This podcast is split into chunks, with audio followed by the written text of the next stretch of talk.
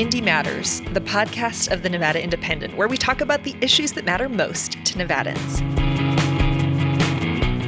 In pursuit of our mission to provide reader supported, nonpartisan news and information, the Nevada Independent sometimes accepts sponsorships of events and the podcast. Sponsors have no input into topics or content. This episode of Indy Matters is sponsored by the Nevada Mining Association. Michelle Rindels, reporting from Carson City. On this week's episode, we'll delve into Read by Grade 3. Now, this is a program that started in 2015 thanks to the leadership of Governor Brian Sandoval. It requires extra resources for kids in kindergarten through third grade with the hopes that by the grade three they'll be able to read at grade level. Uh, the reason for that benchmark is that proponents of the bill say up until third grade, you're learning to read. And after third grade, you're reading to learn. So, students that don't have a solid grasp on reading are really set up for struggles uh, throughout the rest of their uh, school career. So, the program offers grants to school districts. They can come up with different ways to help students learn. Maybe that's a summer school program or an after school reading intervention. Maybe it's a specialist that works at the school and pulls kids out of class and works with them on phonics. So it can be a lot of different things. There's millions of dollars in this grant program, and uh, Governor Sisolak has proposed tens of millions more dollars to go into the program to make sure it's hitting every single school. Uh, but the really controversial part about it is that if students do not read by grade level uh, at the end of this year, this year's third graders will have to repeat third grade. So there's approximately uh, 7,000 plus students that are in danger of having to repeat third grade because they're struggling with reading right now. Uh, we've heard from some Democrats, including Governor Steve Sisolak and uh, Education Committee Chair Tyrone Thompson, that they're not happy with this model and they're considering some significant changes, especially to the retention component. Um, there's folks on the other side that are really fighting to keep it in place because they think it provides accountability for the money that's already being spent to try to help kids read. And they don't want to see kids moving along if they're not equipped to uh, be accomplishing what needs to be done in fourth grade and beyond. Uh, so we're looking forward to this debate happening anytime now. First up on, on the podcast this week, week, we'll, we'll chat with Jesus Jara. He's the superintendent of the Clark County School District. Um, I talked with him a bit about the Read by Grade 3 program and uh, some other themes that are bound to come up in education this session. Let's listen in. Uh, we're here with Superintendent Jesus Jara from Clark County School District. Thanks so much for being with us. Of so, course. Yeah, you're, you're going to be presenting to uh, the legislators about a, mem- a memorandum of understanding that you have with the Nevada system of higher education to try to address some of the problems that we've been kind of exploring through a couple articles recently of the remediation um, sort of being a dead end for a lot of mm-hmm, students, mm-hmm. Um, wasting time and, and, resources as they, yeah. you know, try to remediate, two or three or four classes to try to get up to speed. Tell us a little bit about how this is going to change, just kind of the day to day for a lot of our high schools as you try to get around the, the issue of remediation. Yeah, no, thank you, Michelle. Thank you for, for covering, actually, for coming by and visiting. No, I think it's uh, a couple things. Um, you know, the, the, MOU addresses multiple, um, I would say, three different aspects of some of the needs that we have. So it's and it's aligned to some of the needs that they have to address as well as an institution. So uh, the number one that you just talked about is remediation. When you look at the number of students who are graduating high school and going into higher ed community and have to take remedial courses, that is that is a drain not only in the system, but it's also a drain in the families, right? And then in some cases it just continues to snowball for the ch- for the student. Really, uh, they're taking credits, they're taking classes without uh, moving forward into their degree. So it's it's it's, it's multifaceted problem for not only the families our, and our overall community.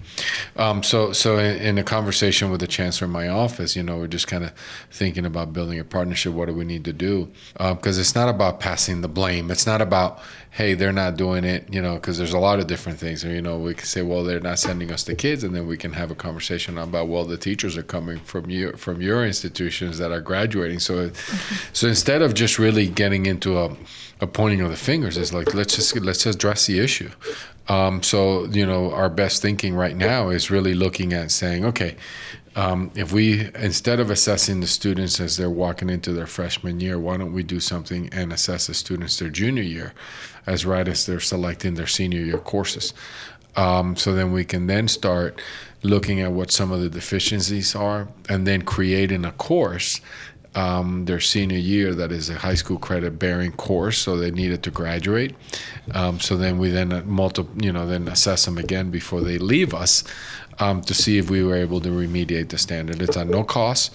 Um, you know, it just has to be in alignment. The other piece is really working with their professors, right? I mean, we know we have the Nevada state standards, and, and as their college readiness standards. So it's out of the kids that are not and the, you know the students that are, are not meeting the standards what are we doing for them but then also the teachers is then how do we work with um, our adjunct professors or the professors in the higher ed institution is here are the skills that i need so when they walk into to their freshman year, they they have met you know the standards. So it, it's really a collaboration between both institutions. So I think it's uh, you know it's exciting. Mm-hmm.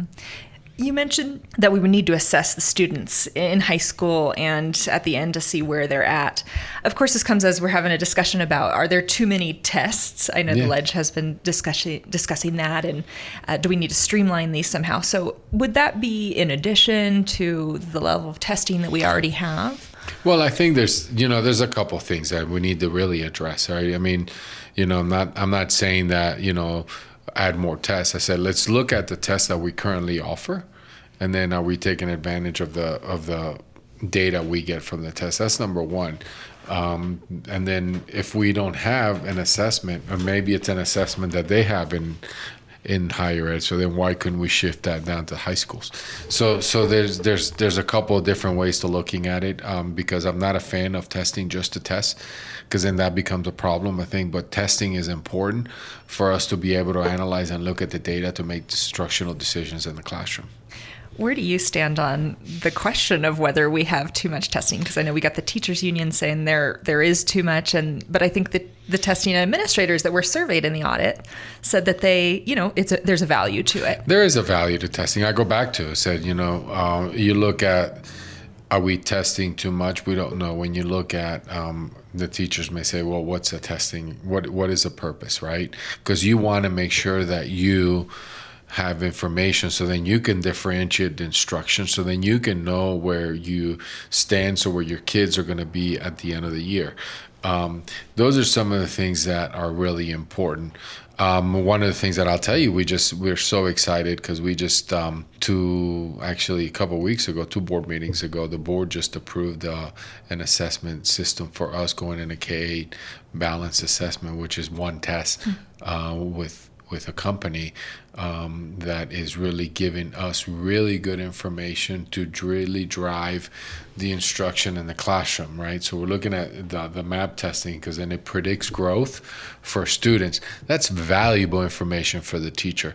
What we're doing is now we're going and, and doing, you know, we're, we're doing um, this new assessment on a on three times a year. So then it's aligned to to the SBAC scores. So now the teachers know how the how the kids mastering the material. Mm-hmm multiple times before they get there so you're not surprised. Mm-hmm. what we're doing is then we're taking out and eliminating all these other tests right? Because those are the things that we're looking at it. So streamlining having you ones that bring value to drive instruction. So it, it, it's um, it's a balance that we need to do um, within you know the school system. So even aside from whatever the, the state is doing you guys have been working on the issue of of streamlining. Absolutely, testing. I want my teachers to teach, right? I want teachers to be able to teach to then drive instruction, but you need information because as a teacher, you just can't teach, right? all along and then at the end of the day waiting that you know how do you help that child make sure that they're mastering the material mm-hmm.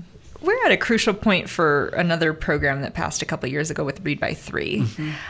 i think we're only a couple months away from those decisions where students are retained or they move yeah. on to fourth grade depending on their reading proficiency and, and i think we've heard that there's something like 9000 students who preliminarily based on their test scores are kind of heading towards being retained as a district are you guys uh, supporting any of these efforts that we're hearing about, uh, potentially ending the repeal part of that law? So, so here's where we are. You know, my team has been really looking at it, um, working with um, with the leadership in the legislature to address some of the issues. Look, the, the the reality is this: retention doesn't work. Research does not support retention but then also research does not support social promotion. So where do you where do you find right that balance? Uh, coming from a state that had a retention policy that didn't work, uh, is how do we then take on what best research tells you to make sure that we address really the core issue of the student saying you're not meeting the needs and we're not meeting your needs and we're not you're not meeting the standards. So and so so we have been working with a with a legislature leadership and saying okay so we're going to do the assessment right?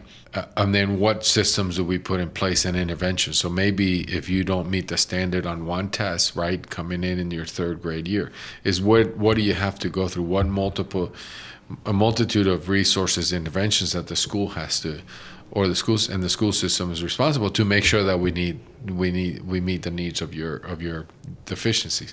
Is it summer school? Is it is it um, after school? Is it early extended day? Is it more professional development to, to help this teacher? What what? So that's part of the portfolio. So then the student has an opportunity to then be able to find other ways to meet the standards because that's that's what I'm all about, and that's what we are certainly want to identify the gap so then we can address it. Um, and we're working we're working very closely with um, the members of the legislature. The other piece is then what support do we provide the teacher, right? And I know that there's there's language that we're having conversations around. I'm really excited is having a learning strategist in every school, right? Every elementary school to have a learning strategist that then can provide that coaching and support for the teacher. So those, you know, model lessons and that ongoing coaching, um, so then we can look at ways that the teacher can improve the practice. So I'm excited about the direction that that's going, and, and for us to be able to drive the discussion with a with a legislature is is has been really exciting and critical, because testing and making a decision on a child on one test, to me, that's inappropriate. There's some people that say we need to give it a chance. Um, and let it take effect this this year and then see how it goes. But you know, you mentioned that you come from a state that had the retention provision. Uh, how important is it for the district to to potentially change what we have on the books right now? I think I think it's important. Um, it's critical because when you look at because the research for years and decades has been very clear: retention does not work. Giving the kid longer or the same is it's just not been when you look at the data it's not helping you. So what do we then provide votes you know because you're saying 9 to, to 10,000 for Clark County is around 7,000 kids. So it's what if we look at the core if we look at exactly what the issues and how do we then provide the you know the support for the child. That is to me number one is saying what resources are we going to be able to do to provide that student with it you know whether it's after school whether it's summer school extended time. We know that is effective. You know uh, yeah i did come from a state that had retention but then i also came from a state that mandated you know extended learning opportunity funded. So let's let's talk about what interventions because obviously the students right need more time, need more time. So let's fund it appropriately so we can support the kids. We've had uh, read by three in terms of you know the grants for almost four years now, I think. Um, has it been enough to get to make a, a real difference in these reading abilities for kids? Well, I think there's been a couple things uh, that as we as we look at um, some of the possibilities with the with the read by three grants, and I think I think it's when you say the word grants, what is it that are we competitive grants are those you know that are coming because of with the number of students that you have if if we're looking at making data driven decisions um, which is what I'm all about. Let's look at some of the deficiencies and identify the students and then fully fund it. Don't tell me that it's going to be, well, here's some of the grants and then we have to compete. But let's look and say, what do we know, you know, what are we doing that's working? and then how do we then provide the support? And i think you know investing in our teachers investing in our administrators having a having a high rigorous curriculum aligned with rigorous assessments that then provide the professional development. Those are the three key ingredients that drive success. So it's you know when you go back and looking at the grants i think those are some of the things that we're analyzing now and i think what we're when we're moving forward with um, some of the recommendations, those are some of the things that we are recommending to hopefully be implemented. And last question, since we're probably out of time, you're going to be here commenting about a discussion going on about school safety. You guys have done um, some of your own work on that, in addition yeah. to what's been going on at the state level. Um, what are you going to be telling the legislators today? So you want an inside scoop on it? Do. You do, you do. So no, that's good. Uh, so here's a couple things. You know, when you really look at um, the safety of our children, is a top priority, right? That is you know, I need my kids to feel safe so they can learn. Very simple. Currently, today, we have 20% of our children that do not feel safe.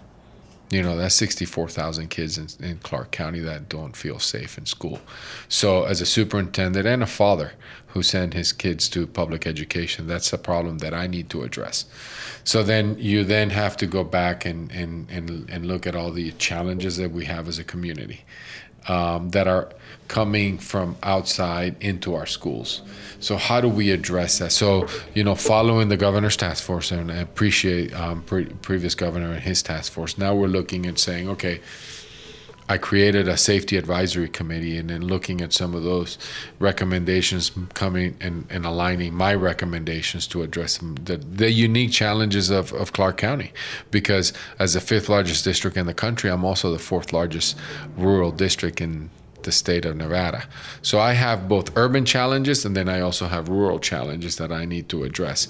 So my recommendations, you know, I'm going to be talking about some of the recommendations that my task force um, you know, already move forward on, you know, whether it's identifying the issues and pockets, right? So we're going to make those public, more transparent.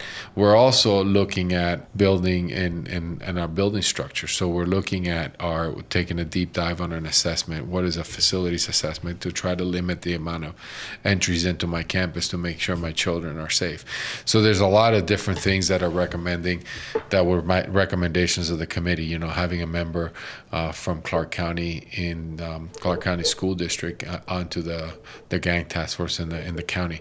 So then we are more prepared, having more counselors, social worker, mental health issues. So there's a variety of things that I'm going to be, you know, just really moving forward because some of the things that I already started taking action. I'm just going to update because the safety of our kids is, is, is really critical. And then looking at the budget, um, not only you know as I go back, I'm the fourth largest fourth largest rural district in the country. I mean, in, in the state, fifth largest in the country. I'm also looking at how the funding comes mm-hmm. up, and and my challenges are a little bit different than some of my colleagues. Is 78 million statewide going to be enough to address the challenges of school safety?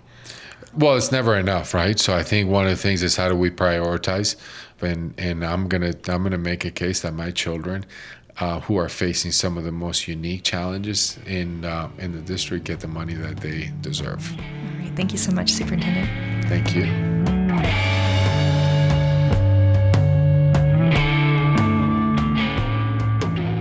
Next up, we'll be talking with John Vellardita, the head of the Clark County Education Association Teachers Union, about his take on the Read by Grade 3 program and another huge project up for the legislature this session redoing Nevada's 50 year old education funding model. Now, this has not been uh, fleshed out yet. We don't know how the lawmakers are ultimately going to redo the funding formula, but we know it's going to be a really big debate this session, and there's a lot of folks on, on various sides of this issue. So it might be hard to find a solution that's going to make everyone happy. So let's listen in on that interview. We're here today with John Vellardita. He's the head of the Clark County Education Association Teachers Union down south. And we're talking about Read by Grade 3. It's a program that was instituted in 2015. And lawmakers since last session have been talking about potentially redoing the portion that requires third graders who can't read at grade level to be retained for an extra year. John, we know that there are several thousand students right now that are in danger of being held back as part of Read by Grade 3 because they're proficiency in reading is not up to par. Where do you and the teachers union stand on this discussion about potentially redoing the retention portion of this law? Well, so first let me put it in context. This is a fairly significant program with a large financial uh, cost associated with it. For example, the state Read by Three categorical program is around $39 million a year. So that's a pretty significant investment for Nevada to zero in on a very specific student population. So I think what came out of the uh, last session and the session before was what's called unintended consequences. So there's a poison pill in the current law, and that is if you don't meet the criteria established to be proficient at grade three in reading, you'll automatically be held back. What that means for Clark County, for example, if that was enforced today, over 7,000 elementary school kids would be retained. And uh, I think the leadership and for those that are uh, advocating for changes are in the right direction suggesting that, you know what, we want kids to learn by three, but the measure that was adopted that automatically retains them is not productive and we want to change. So I think the bill that's coming out has some fairly significant improvements. And uh, thus far, uh, we're in support of that direction. Of course, uh, when the details around this kind of legislation get worked out, whether or not there's additional amendments, et cetera, you know, in the end, we'll, we'll be making judgment on it. But we think it's a step in the right direction. There's no doubt about it. John, when this bill first passed in 2015, it had widespread bipartisan support. A lot of Democrats were on board, and it was originally a Republican initiative. But now we're seeing some of the Democrats have second thoughts about it. What do you think is behind this shift in sentiment over this bill? Well, I think a couple things. One, everybody was on the bandwagon of, hey, let's stop social promotion. In other words, let's just pass kids for the sake of passing. No different than fudging graduation rates uh, so that your, your numbers look acceptable. And I think uh, the measure that was adopted, the intent behind it in 15, essentially said, no, we're not going to do that anymore if a child cannot uh, read by three, then they're going to be held back. You know, I think what's changed is the what I call the unintended consequence. I don't think people realized that this is a significant investment and it's not a light switch in terms of results overnight. Uh, so uh, I just cited, uh, you know, the 7,000 students that would be retained in Clark. And I think that people have realized that uh, just holding them back and having them repeat may cause more damage than the act of just retention.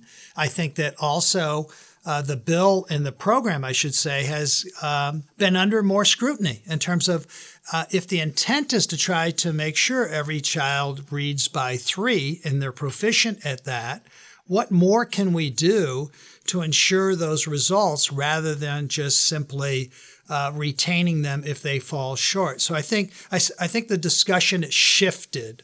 And so, uh, for example, we have 223 elementary schools in Clark County, and the bill requires having a liter- literary specialist in each and every school uh, so that that read by three program has the resources with a particular staff person who's professionally trained, has professional development, supports uh, classroom teachers uh, to, to ensure that kids are reading by three. We, we don't have the funding to staff all of those literary specialists in Clark County schools. So that's like another one of these outcomes that I don't think people anticipated in 15 and or 17. Governor Sisolak has proposed putting more than 20 million more dollars into the Read by Grade 3 program. Do you think that's going to allay some of the concerns that you have and will address what you're seeing on the ground with the program? So, I mean, I think with all the programs that uh, are part of the education budget, um, there's a challenge. There's a limited amount of money, and the question is where's the priorities and how do you allocate resources to those priorities? In this case, step in the right direction. Is it enough to cover all that's needed for a program like this? No. Uh, there's going to have to be an effort on the part of the school districts to find additional resources too, if they can. Uh, but, you know, this is what you have when the parameters, the financial parameters have been set and they determine the policy initiatives and pieces of legislation. Another discussion we're expecting to pick up any day now is the one about the funding formula. Nevada is going to revamp a 50 year old education funding system that it has. Uh, it's obviously going to be a heavy lift. There's a lot of groups that have a lot of thoughts on where we should go with this. Where does CCEA stand on the current discussions we're having? Where are you guys at on that? So, one, we can't wait till it's rolled out. We know that under the leadership of Senator Denis, he's he's working overtime to try to put together uh, progress on this front with a piece of legislation. No easy cha- um, no easy uh, solution to it, particularly when the challenge of funding uh, smacks right into what you're trying to do. In other words, you know, we've had three uh, reports that have been done for the state that essentially says if you want to move off this old, archaic Nevada funding formula to one that's more germane to our student population and its needs, that is the weighted funding formula, the price tag is anywhere from a billion to three billion bucks. So nobody's uh, proposing any new revenue. Nobody can find where there's a billion dollars, let alone a half a billion dollars. So I think the challenge with the whole funding discussion is if what rolls out is um, you know progress in making changes, what's the nature of that progress? And from our perspective, is it a bridge towards transitioning into a true weighted funding formula? And a bridge by that I mean uh, what limited money you do have to work with, does it start to move more students that have additional resources, i.e., weights for their particular needs that goes to you know further advance their education. And so we're waiting to see what that is. Um, we know there's another two hundred million dollars uh, outside of the DSA. That's uh, the the Department of Ed has in its budget for categorical or prescriptive or grant type funding. We think all of that should be on the table to look at. Uh, can it be repurposed or some of it be repurposed to be more efficient to, to spread it to more kids? You know, and so uh, we're, we're looking forward to seeing what he rolls out, but we also know that in the end, uh, we need additional dollars, and in part that's why CCA has been advocating if the state can't provide it, can we find an alternative local source? One of the things, like you've said, is that there's not a proposal on the table to increase the amount of funding going to schools this session. So, Senator Denis has said this is going to lead to the pie being distributed a different way as opposed to growing the pie in general. And that can mean there will be winners and losers in this process. How do you think it's possible that we can get a new funding formula this session without having it bogged down in discussions about who's going to win and who's going to lose in this formula? Well, I'm no soothsayer, so I'm not sure in terms of will it get bogged down or not. I think it will be a, a lively debate. And let me just go on the record. I, I think that uh, part of the initiative that Senator Denis is trying to uh, um, achieve here is that Clark County has not received its real, true costs uh, to educate kids. And so, uh, if there's a shift in how the current dollars are being allocated, that's based in real costs that a school district in- incurs, for example, Clark or Washoe, we're in support of that. Uh, we think it's high time that that kind of emphasis should be looked at when we talk about funding because, you know, Clark has 70 plus percent of all students in the state of Nevada under an education system that doesn't fund everybody adequately, but uh, we think disproportionately Clark suffers, uh, particularly when it has a large student population that has very specific needs and very uh, unique challenges unmatched anywhere else in the state. So if Senator Denis comes out and says, okay, here's the pie, I'm going to shift the, the size of the slices differently so that we can repurpose dollars to meet more kids' needs, we, we're, we're going to be okay with it. That doesn't take away from uh, the overall concern we have around having additional dollars come into the system. I don't think there's any debate that that isn't needed. I think there's a, a lot of agreement around that.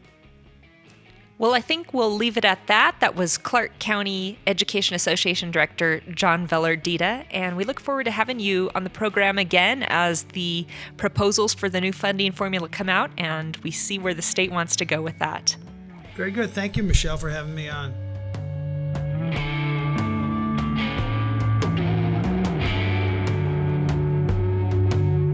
That's all the time we have for this edition of the IndyMatters podcast. We want to know what you think. If you have ideas, criticism, or even praise, email us at ideas at thenvindy.com.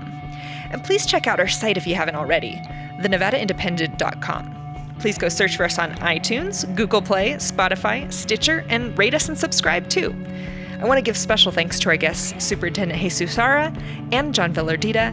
And I also want to thank our producer, Joey Lovato, for making me sound podcast smooth. I'm Michelle Rindels. Thanks for listening to IndyMatters, and we'll talk to you next week.